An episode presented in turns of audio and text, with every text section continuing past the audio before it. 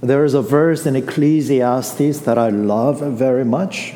It's Ecclesiastes chapter 4, verse 12, and it says this And though a man might prevail against one who is alone, two will withstand him.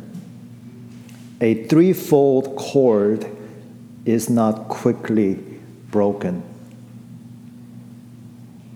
Let me read that to you one more time. I think you can readily see the beauty and the truth of these words. And though a man might prevail against one who is alone, two will withstand them. A threefold cord is not quickly broken. You see, every individual, every individual person, you and I, we all possess both strengths and weaknesses. Uh, no one person, no one individual person has all the wisdom and skill that are needed to navigate life well. And that is why other people in our lives are hugely important. Because you see, different individuals uh, do not all share the same strengths or the same weaknesses. And so, two are better than one, and three are still better than two. We see that, don't we, uh, in the context of church fellowship. And what is true of individuals is also true at a, a bigger, greater level of society. A monocultural society can amplify both its virtues and blind spots. A monocultural society can both honor and celebrate what is good without serious challenge and it can also accept great evil as normal without much argument. Cultures also have strengths and weaknesses. And that is why there is great benefit to living in a multicultural society. Uh, each human culture has different strengths and different weaknesses.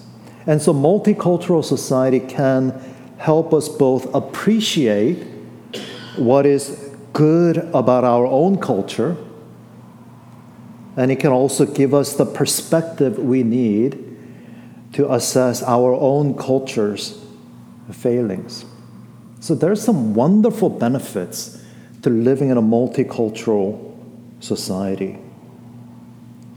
But life in a multicultural society has its challenges. For example, there is a great temptation to treat everything as relative. There is no absolute, but everything is relative. What's good for you? Great, but it doesn't work for me.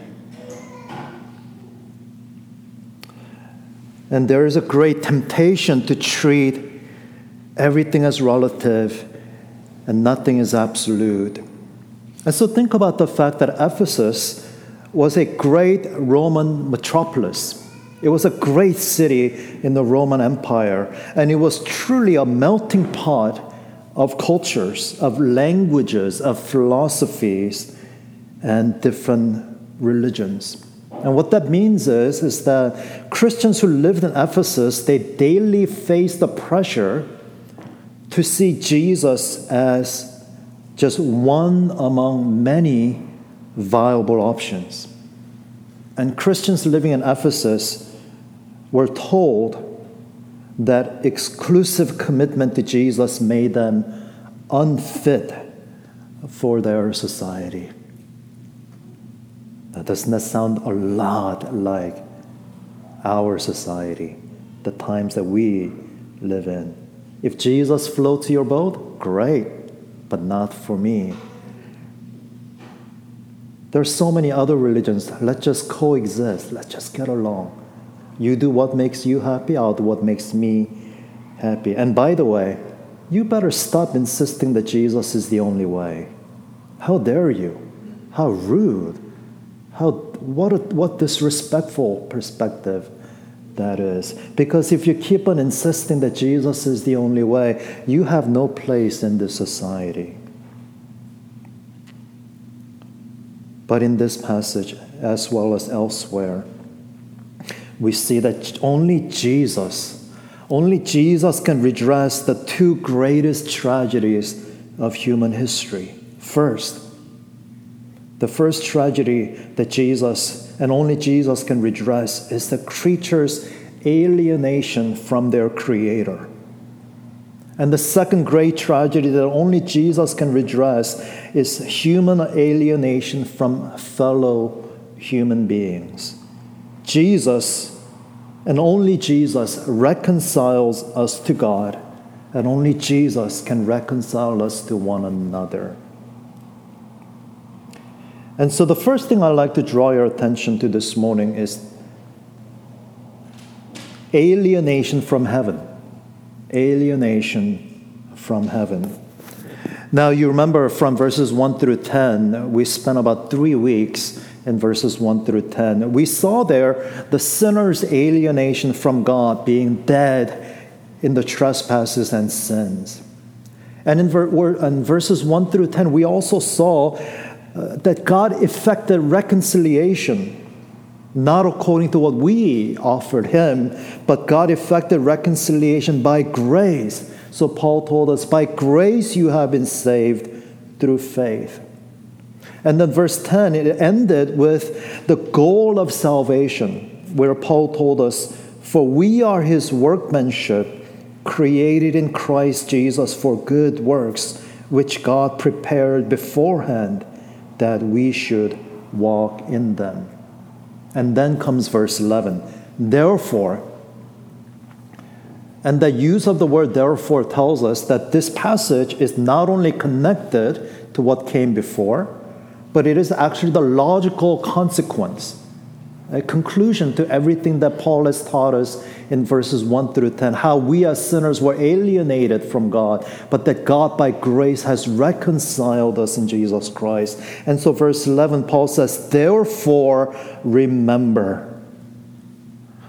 You see, the good works which God prepared beforehand, which we read in verse 10, that begins and it starts with our remembering and it starts with when we take to heart what we are without Jesus. Because you see, the claims of Jesus and the teachings of his gospel begin to sound like just one option among many equally valid choices if we forget that only Jesus can rescue us. And that's why in verse 11, Paul says, Therefore, remember that at one time you Gentiles in the flesh called the uncircumcision. Now you remember how God made covenant with Abraham, and God gave to Abraham circumcision as the sign of the covenant between God and Abraham. And so from that point on, Abraham's children were set apart from the rest of mankind by the covenant sign of circumcision. So much so that from that point on, the words circumcised and uncircumcised became synonyms for Israel and the Gentiles. So to be called a circumcised uh, to be called circumcised meant that you are an heir of God's covenant promises and you are a member of Israel. To be called uncircumcised meant that you are a Gentile outsiders to God's covenant. Now, certainly, uh, physical circumcision did not mean that the circumcised person belonged to God in a true spiritual sense. We only need to remember, for example, Esau, Abraham's grandson, Esau. Think of King Saul. Think of the many false prophets of Israel and idolaters of Israel. Think of the Pharisees and the scribes that rejected Jesus, every single one of them were circumcised. But Jesus denied that they were Abraham's children. So in John chapter 8, verses 39 through 44, this is what Jesus says If you were Abraham's children, you would be doing the works that Abraham did. You are of your father, the devil. You see, Jesus, he's not talking to Gentiles. He's talking to people who can physically trace their lineage to uh, Abraham, people who are, every single one of them were circumcised. But having that physical circumcision did not mean that they belonged to God. Having that physical circumcision did not mean that God recognized them as the heirs of the promises that He made to Abraham, because Jesus calls them, You, your father, is the devil. But nevertheless, these words came to be used in such a way that being circumcised meant you are in God's covenant, being uncircumcised meant you are strangers and outsiders God's, to God's covenant because God ordinarily works through the physical means of grace to convey his spiritual blessings. And think about what's happening here this morning. Here is a man of flesh and blood speaking words that, that are carried through vibrations in the air that reach your eardrums purely physical acts, aren't they? And yet, through these physical means, God conveys to you spiritual graces. Or think back to uh, the Garden of Eden when Adam and Eve sinned and God expelled them from the garden so that they would not reach out and take from the tree of life and live.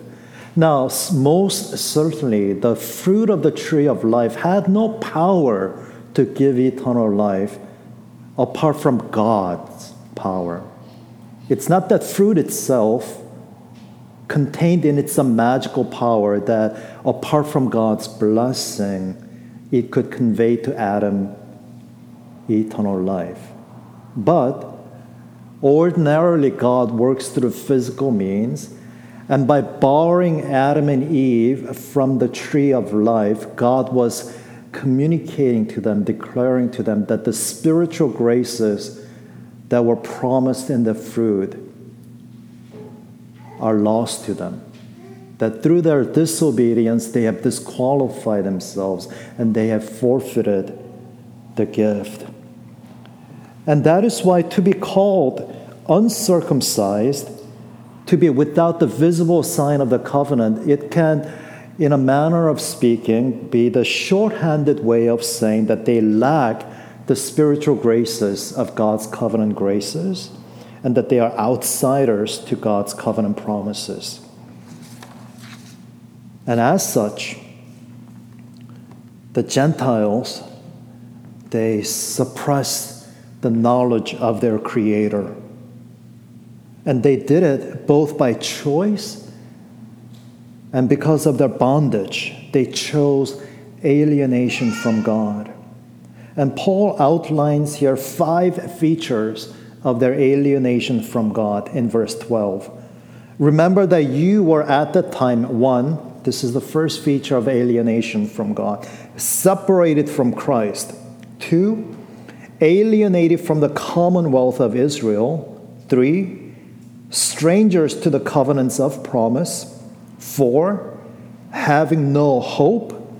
And five, without God in the world. And if I were to slightly rephrase uh, what Paul is saying here to bring out the sense, this is what Paul is saying. Without Jesus, you had no citizenship in God's kingdom. You could not call on God as my Father and my God. You had no prospect of deliverance from judgment, and you had no true knowledge of God. Jesus isn't just one option among many viable options. Without Jesus, you are truly alienated, lost, hopeless, and godless. So that's the first thing that Paul tells us alienation from heaven without Jesus. Second thing that Paul draws our attention to is alienation on earth. Alienation on earth. Because the Gentiles, you see, were also alienated from Israel. And so Paul says they were called the uncircumcision by what is called the circumcision, which is made in the flesh by hands. Now, what helps us to understand what's going on is this Herod the Great, the man who attempted to kill newborn Jesus, um, he was not a very well liked figure. But he endeared himself to the Jews by building the temple in a grand and ostentatious way. And Herod's temple was built on an elevated platform. And surrounding the temple proper was first of all the court of the priest. This is the area where only the priest can enter into. Surrounding the court of the priest was the court of Israel. And this is the place where men of Israel can be. Outside the court of Israel was the court of women. This is where women can come. And then, taking 19 steps down from that elevated platform, stood an imposing, tall, and thick wall. And outside that wall was the court of the Gentiles. And you see, the court of the Gentiles, you could come in if, if you are a Gentile, and you could look up and see the temple but you could not trespass the wall. You could not go beyond the wall to come any closer. And all over the wall, there were warnings written in Greek and Latin saying, trespassers will be prosecuted? No. Trespassers will be executed. You see, the Jews, they detested the Gentiles. Why? Now think back to how God promised Abraham in Genesis chapter 12. And God said to Abraham, And in you all the families of the earth shall be blessed. You see, God made covenant with Abraham, and God set apart Abraham's descendants in order to bless the nations. But Israel betrayed God's calling. And not only did they betray God's calling to be a blessing to the nations, not only did they betray God's calling to be light to Gentiles, they reframed that very betrayal as righteousness. And they built their religion around that very betrayal of God's calling. And they built their religion around hating the Gentiles. It's frightening, isn't it? It's frightening that we can so easily convince ourselves that our rebellion and sin against God are actually righteousness and be so proud of it.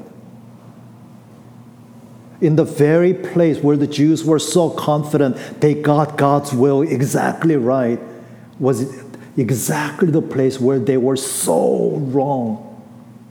In the very place where they thought they were serving God was where they had betrayed God. And Paul recognizes the tragedy. And he calls the, tells the Gentiles, the Ephesian believers, you will call the uncircumcision by what is called the circumcision, which is made in the flesh by hands. Now, the Old Testament makes distinction between circumcision that is of the flesh, that is made by hand, and the circumcision of the heart, that is by grace and faith. So, Deuteronomy chapter 10, verse 16, Moses there says to Israel, Circumcise therefore the foreskin of your heart and be no longer stubborn. You see, Moses himself, and of course, God speaking through Moses, from the very beginning of Israel's birth as a nation, was telling them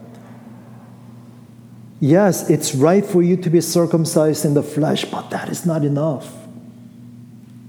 Because the circumcision that really matters is not the circumcision of the flesh by hand, but the circumcision of the heart, the removal of what is unclean, rejecting of what is unclean in your heart by grace and by faith.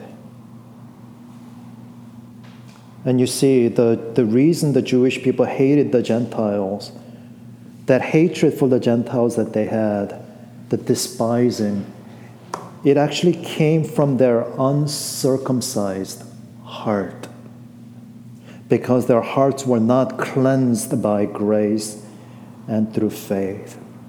And that is why there was an impenetrable wall between the Jews and the Gentiles. Alienated on earth Ephesians, they were alienated from heaven because of their sin, and they were alienated on earth because of the betrayal of the calling by God's people. Where does it leave us? It leaves us with the last point Jesus the reconciler. Jesus the reconciler. In verse 13, Paul says, but now in Christ Jesus, you who once were far off have been brought near by the blood of Christ. Now, um, next week we will look at verse 13 more in detail. But today, let me simply give you the gist, the, the barest outline of what Paul is saying. What Paul is saying is that Jesus reconciles sinners to God, and through Jesus, sinners become saints. And, and in Jesus, Paul is saying that the Jews and the Gentiles are no longer foes in alienation. But because of what Jesus has done, the Jews and the Gentiles, they become brothers and sisters in Christ. So, because of Jesus, the alienation from heaven with God is replaced with reconciliation. And because of Jesus, human to human alienation is replaced with reconciliation. How does Jesus do this? And how come only Jesus can do this? Well, you see, it is in Jesus. It is in Jesus that the spiritual graces that were promised in circumcision become true. You see, the physical act of circumcision was reminding every Israelite person just as your father Abraham was counted righteous before God by his faith, so you too must put your faith in God's promises, and by grace and by faith must be counted righteous. And so circumcision was promising, was pointing their eyes that they cannot be right with God unless they lived as their father Abraham. Believe the promises of God, embrace His grace, and by faith and by grace have their hearts cleansed. And as long as they put their faith in mere act of physical circumcision, it left them sinners. It left them condemned. It left them without hope. But in Jesus, the promises and the graces that were promised in circumcision become true because it is in Jesus and it is through Jesus that we are cleansed and we stand before God no longer as sinners but as saints. And it is because of Jesus. When both a Jew and the Gentile, they look upon the crucified Jesus and say, without the crucified Jesus, without his shed blood, without his broken body, I have no hope. You see, the blood of Jesus puts every person on the same level. whether you were raised in a religious, respectable home, or you were raised in an unbelieving home, whether you lived a respectable life or a scandalous life, when you come before the Lord Jesus, the crucified Lord Jesus, you stand in the same place. Because you say, without Jesus, without his blood, without his broken body, without his death, I have nothing. And then from Jesus, you receive his righteousness. That same perfect righteousness. And that is why, when we become believers, instantly there is a bond of kinship. And if you understand the gospel rightly, you realize that you have no cause, no right to look down on another believer as if to say, I am better. Because if we have put our faith in Jesus Christ, we realize that Jesus has not only reconciled us to God, but he has reconciled us to one another. That Jesus, his death, his resurrection have removed the human walls of separation like class, like race. They all disappear and we are formed into one body and new creation. You know, time to time I hear people um, that are looking for a church say, you know, I really want to find a church where there are like minded people as I am. What's worse is I've heard some pastors say that. You know, my vision is to plant a church toward young professionals. That's not the gospel. The gospel message is that the gospel breaks down walls of separation.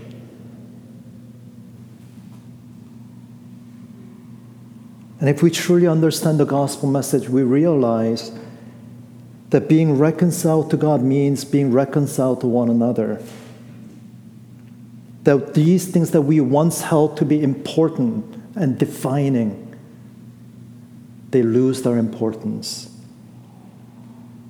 because we are brought into one Jesus and we are formed into one body as new creation. That is to say, uh, everything is not relative. Jesus is not just one option among many viable options. Jesus is uniquely gloriously and supremely the hope of all mankind. In Jesus' name, amen. Now let's pray together. Heavenly Father, we thank you for your Son, Jesus Christ. For Jesus is the perfect Savior of every man and every woman who draws near with faith and repentance. And since Jesus has reconciled us to you, we pray that you would continue to work in our hearts for peace and for unity, that among those who call upon your name, we may grow in love, in service, in humility, and to love deeply the souls for whom you died. Oh Lord Jesus, help us to live and to live out the beauty of what you have accomplished. For we pray these things in Jesus' precious name. Amen.